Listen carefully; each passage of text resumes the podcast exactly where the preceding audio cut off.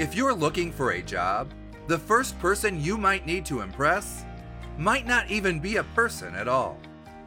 Using artificial intelligence is becoming a popular way to filter out applicants.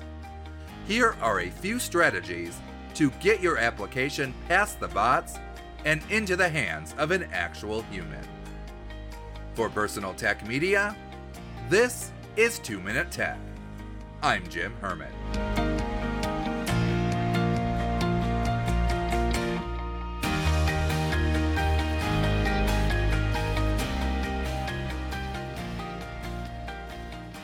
First, customize your resume to match the job description.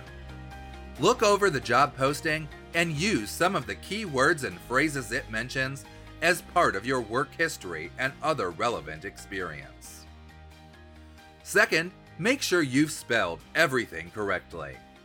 If you misspell one of those key buzzwords that you included, the system may not pick up that point. Third, if you can submit your resume as a Word document, do that instead of a PDF or any other format. The automated systems will be able to parse Word documents more easily than PDF. Fourth, avoid industry acronyms. While they might be a concise way to explain your experience, skills, and certifications to humans, software that's built for HR is unlikely to recognize them. Fifth, make use of application systems that parse your resume.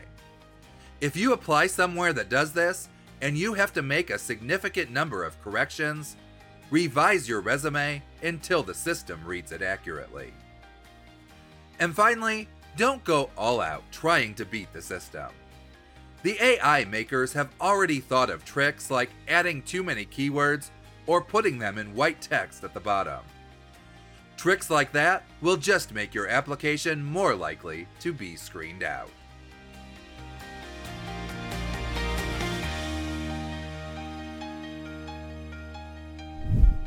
Thanks for listening.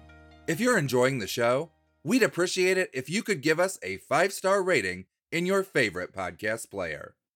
And while you're there, leave us a review and tell us which episode is your favorite.